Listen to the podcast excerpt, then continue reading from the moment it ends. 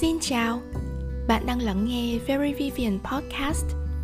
Và tập ngày hôm nay, mình sẽ kể tiếp về một thành phố rất dễ thương mà mình đã ghé chơi trong giai đoạn 20 something của mình.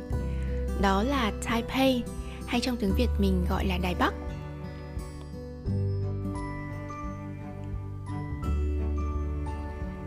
Chia sẻ một chút là thời gian tới sau khoảng 5-7 tập nữa thì mình cũng sẽ dần khép lại season 1 để tiếp tục với season 2 Ban đầu khi mà bắt đầu xây dựng channel này thì mình dự định thực hiện season 1 chỉ trong vòng một năm thôi.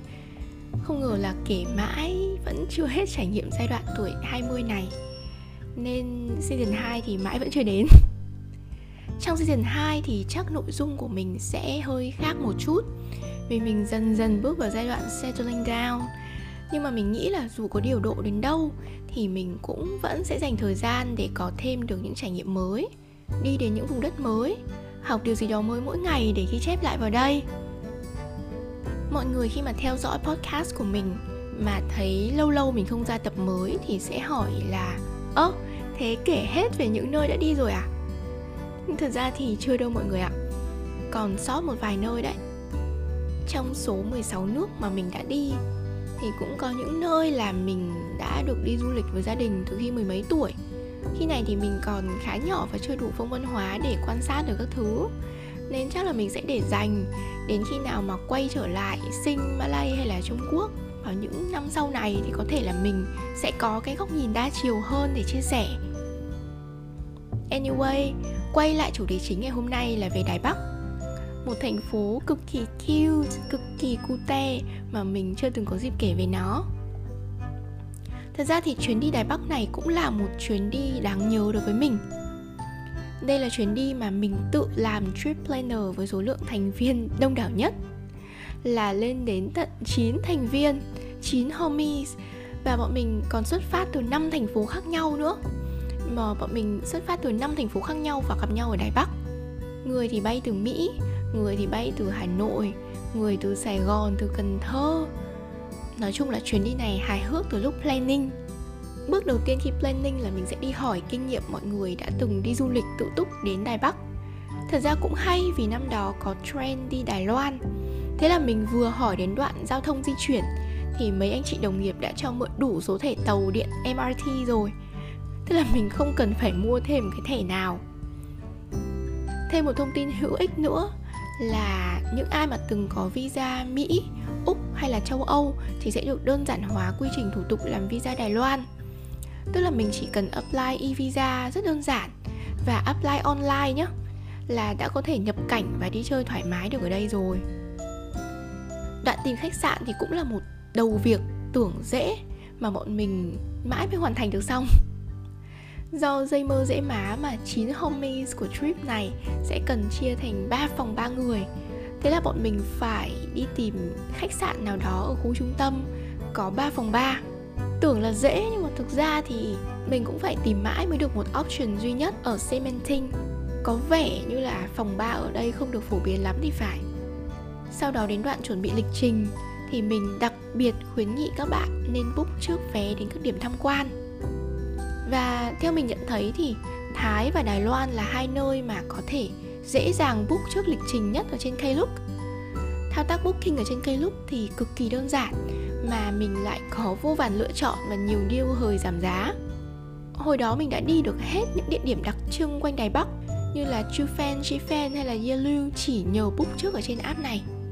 Nếu có thêm một ngày thì mình nghĩ là mình cũng sẽ book thêm cả tour đến suối nước nóng Beitou nữa vì nó cũng khá được ưa chuộng để mình nói một chút về chiêu fan và chi fan để mọi người khỏi nhầm nhé chiêu fan là cửu phần, chi fan là thập phần. Một cái là làng cổ, còn một cái là phố đường tàu. Thì cả hai địa điểm này đều từng xuất hiện rất là ấn tượng ở trong phim điện ảnh Đài Loan. Về làng cổ cửu phần thì tên của nó bắt nguồn từ xa xưa, khi mà ngôi làng này mới chỉ có 9 hộ gia đình sinh sống. Cho nên là khi ăn uống hay là mua bán gì thì họ cũng sẽ chia ra làm 9 phần cho 9 hộ này. Và về sau khi mà nghề đào vàng trở nên phổ biến hơn thì làng này bắt đầu trở nên đông đúc, trở thành một cái thị trấn phồn thịnh trong thời kỳ Nhật đô hộ. Cũng chính vì thế mà kiến trúc của cửu phần hiện tại mang nhiều đặc điểm của phong cách Nhật. Mọi người có thể thấy là mọi thứ đều nhỏ xinh Và dọc hai bên đường treo rất nhiều đèn lồng đỏ. Cho những bạn nào chưa biết thì những con đường bậc thang ở đây chính là bối cảnh xuất hiện chính ở trong bộ phim hoạt hình đạt giải Oscar Spirited Away. Đó, cửu phần là một ngôi làng trên núi phải leo rất nhiều bậc thang và mang lại cảm giác như là mình lạc vào khung cảnh từ thế kỷ trước vậy đó. Thế còn thập phần, tiếng Anh gọi là Chiffin Old Street thì nó lại là một con phố cũ nằm trên tuyến đường sắt vận chuyển than hồi xưa của Đài Loan cũng giống như cửu phần thì tên của thập phần cũng được đặt theo 10 hộ gia đình đầu tiên sinh sống ở đây. Con phố này luôn luôn tấp nập, sầm uất với các hàng quán bán đồ ăn vặt như là xiên que chẳng hạn. Hoạt động nổi tiếng nhất ở thập phần là thả đèn trời giống như trong phim You Are the Apple of My Eyes. Chỗ này có thể nói là đã bị thương mại hóa khá nhiều, nên nó không thơ mộng như ở trong phim đâu. Thực tế là bọn mình đã không chụp được bức ảnh đẹp nào khi mà thả đèn trời, Vì đằng sau là vài chục người cũng đang loay hoay thả giống mình. Dù sao thì đây cũng là một trải nghiệm thú vị.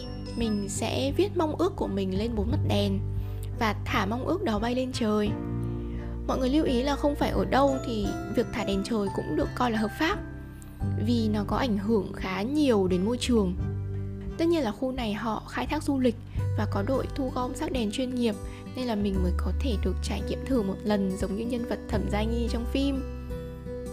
Gần thập phần còn có một địa điểm thu hút nữa là làng mèo. Làng mèo cũng là một điểm đến tuyệt vời lý tưởng cho các cat person. Nhìn chung thì người đài loan rất là văn minh, yêu chó mèo, nên mình sẽ rất dễ bắt gặp những chú pet đáng yêu mũm mĩm ở trên đường phố. Một địa điểm nữa ở trong bộ ba Trio Tourist Attractions gần Đài Bắc là Yelu công viên dã liễu. Ở đây thì họ trưng bày rất nhiều tảng đá có hình thù kỳ lạ. Chắc nó sẽ là địa điểm thú vị đối với những ai mà thích nghiên cứu địa chất. Chứ mình thì mình cũng không mấy ấn tượng. Nói chung là tất cả các link vé đặt trước đến những địa điểm này thì mình sẽ đều để ở trong mục show notes để mọi người có thể tham khảo nhé. Ngoài những địa điểm cần book tour thì mình còn có thể tự di chuyển trong nội thành Đài Bắc bằng phương tiện công cộng tàu điện ngầm ở đây rất là phát triển đi lại cực kỳ tiện ở những thành phố khác sau khi mà mình đáp ở sân bay thì thường mình sẽ phải bắt taxi hoặc là lên một chuyến xe buýt gọi là skybus thì mới về được trung tâm nhưng mà ở đài bắc thì có lai tàu điện kết nối từ trung tâm đến sân bay Tao Yuan là sân bay Đào Viên. Mình hoàn toàn có thể đi tàu từ sân bay về khách sạn. Có một điểm nhỏ mình ghi chú lại được, đó là tàu điện ngầm ở đây, người ta gọi là MRT, giống như là ở Sing khác với úc, gọi là train. Mỹ gọi là subway hay anh gọi là tube, underground chẳng hạn. Dù là nó có đôi chút khác biệt, nhưng mình cứ hiểu nôm na đó đều là tàu điện ngầm là được. Mà nếu bạn mang quá nhiều hành lý và không muốn sách vali của mình lên tàu, thì bạn có thể book luôn dịch vụ xe riêng đón tại sân bay ở trên Klook cũng được. Nói chung là dịch vụ nào cũng rất tiện lợi, lý tưởng. Và có thể book trước. Rồi, giờ thì mình đi vào trung tâm Đài Bắc nhé Đứng đầu danh sách những địa điểm mà nhất định mình phải đến tại trung tâm Đài Bắc là tòa Taipei 101 Tòa nhà cao nhất Đài Loan và nó cũng từng là một tòa nhà cao nhất thế giới trong một vài năm trước khi mà bị xoán ngôi bởi các tòa nhà chọc trời khác. Thực tế là ở các thành phố lớn thì chúng ta sẽ đều có một tòa nhà cao tầng để ngắm view thành phố. Nếu ở New York là tòa Rockefeller, ở Melbourne là Eureka Skydeck 88 thì ở Đài Bắc sẽ là Taipei 101, tòa nhà cao 101 tầng. Ngay gần Taipei 101 thì còn có CC Nankun Village. Xin lỗi nếu mà mình đọc không chuẩn tại vì mình không biết tiếng Trung. Nhưng mà cái chỗ CC Nankun này thì cũng là một nơi rất đáng để ghé thăm. Tuy khu này trong tiếng Anh là village nhưng mà mình nghĩ nên dịch nó là một khu dân cư cũ thì đúng hơn Trước đây thì đây có thể coi là một khu tập thể của công nhân một nhà máy quân sự. Tuy là khu này nhỏ nhắn, đi một vài bước chân là hết rồi Nhưng mà mình có thể đứng ở đây để ngắm nhìn tháp Taipei 101 rất là đẹp. Khi mà kết thúc một ngày, đến tối ở đây thì hầu như là trong mấy ngày ở Đài Bắc mình đều đi lượn quanh khu phố đi bộ xi Tinh là một khu phố đi bộ rất là sầm uất.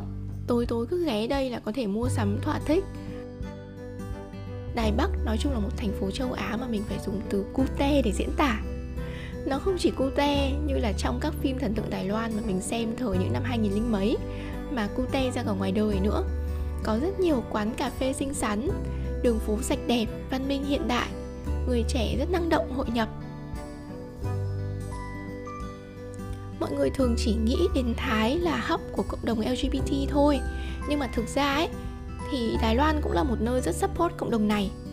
Lúc mình đi Đài là một festival gì đó của LGBT Và họ mang cờ cầu vồng này đi đầy đường. Toát lên một vibe rất là năng động, trẻ trung và vui vẻ. Còn khi mình nhìn trên bản đồ thì hình dạng của đảo Đài Loan rất giống củ khoai lang trải dài từ Bắc đến Nam cho nên là có các địa danh Đài Bắc ở phía Bắc, Đài Trung ở phía Trung và Đài Nam. Đài Loan được chia tách với Trung Quốc đại lục bằng eo biển Formosa. Eo biển này thực ra cũng là một phần của Biển Đông. Nói chung về khoảng cách địa lý thì Đài Loan khá gần với mình. Đài Loan còn có một điểm đặc biệt nữa mà sau chuyến đi mình mới biết Đó chính là nó có chí tuyến Bắc chạy qua Cho nên khí hậu ở đây là khí hậu nhiệt đới và cận nhiệt đới Khá ấm áp, dễ chịu và cũng có độ ẩm lớn giống như ở Việt Nam Đài Loan còn nằm giữa các mảng kiến tạo có nhiều dịch chuyển nên là hay có động đất. Cụ thể là trước chuyến đi của mình khi mà mình check ở trên mạng xã hội thì còn thấy các bạn du học sinh up story về một trận động đất. Nhưng may mắn đó là những dư chấn nhẹ và không có ảnh hưởng gì. Suốt mấy ngày ở chơi thì mình cũng không gặp phải hiện tượng rung lắc nào. Đài Bắc thì không chỉ là thủ đô của Đài Loan mà còn được coi là thủ đô của những món ăn đường phố nữa. Món ăn ở đây nhìn chung là ngon, Vị hơi nhạt so với đồ ăn Quảng Đông, Nhưng nhìn chung là rất đa dạng, Tha hồ mà thưởng thức.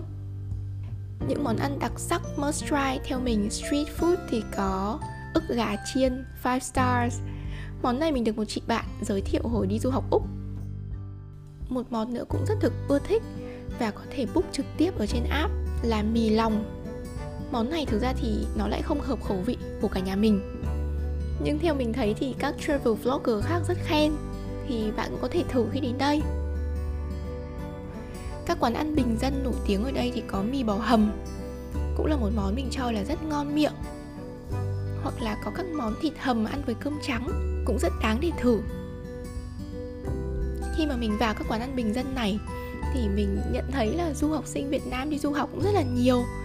Và trong một quán ăn ở Xi Tinh, mình còn gặp một em phục vụ bàn người miền Trung nữa thử xong các quán ăn bình dân thì mình cũng có thể thử các quán sang hơn một tí. Như là lẩu Mala Buffet hay là quán Đinh Tai Phung ở bên dưới tòa nhà Taipei 101 Riêng quán này thì mình không đặt bàn được mà phải xếp hàng một tiếng thì mới có bàn. Nhưng nhìn chung là ngon và đáng tiền. Trà sữa ở Đài Loan thì khỏi phải bàn rồi. Đài Loan quá nổi tiếng về trà sữa. Có hàng trăm hãng trà sữa khác nhau. Mình chỉ cần ra đường, Ghé vào một hàng bất kỳ nhắm mắt order cũng thấy trà sữa ở đây ngon nữa. Tuy là mình đi Đài Loan vào lúc mình hết thích trà sữa rồi Tóm lại thì mình không đến Đài Loan vì trà sữa Nhưng mà mình uống thử một cốc thì cũng thấy công nhận là ngon. Đài Loan không chỉ ăn ngon, chơi vui mà shopping cũng rất thích. Mình có thể mua đồ ăn vặt, snacks hoặc là ti tỉ loại mặt nạ giấy về Việt Nam. Bảng xếp hạng của mình là một là mặt nạ giấy Naruko hai là bánh hành và ba là mì bò hầm ăn liền. Đài Loan cũng có thể coi là thiên đường của các loại bánh trái và đồ ăn vặt. Mọi người ở Việt Nam mình cũng hay chuộng bánh sữa chua hay là bánh dứa. Tất nhiên những loại bánh đấy cũng rất ngon, Nhưng đối với mình bánh hành là chân ái. Nói chung tất tần tật những gì mình gợi ý ở trong podcast hôm nay sẽ đều để link ở mục show notes nếu mọi người cần vài chỉ dẫn nho nhỏ để đi chơi Đài Loan trong kỳ nghỉ tới. Vậy thôi, hẹn gặp lại các bạn trong những chiếc show trải nghiệm của tuổi 20 mà mình sẽ sớm thu âm và post lên. Hy vọng là mọi người vẫn sẽ tiếp tục ủng hộ Very Vivian nhé. Cảm ơn bạn đã lắng nghe đến đây và xin chào tạm biệt. thank you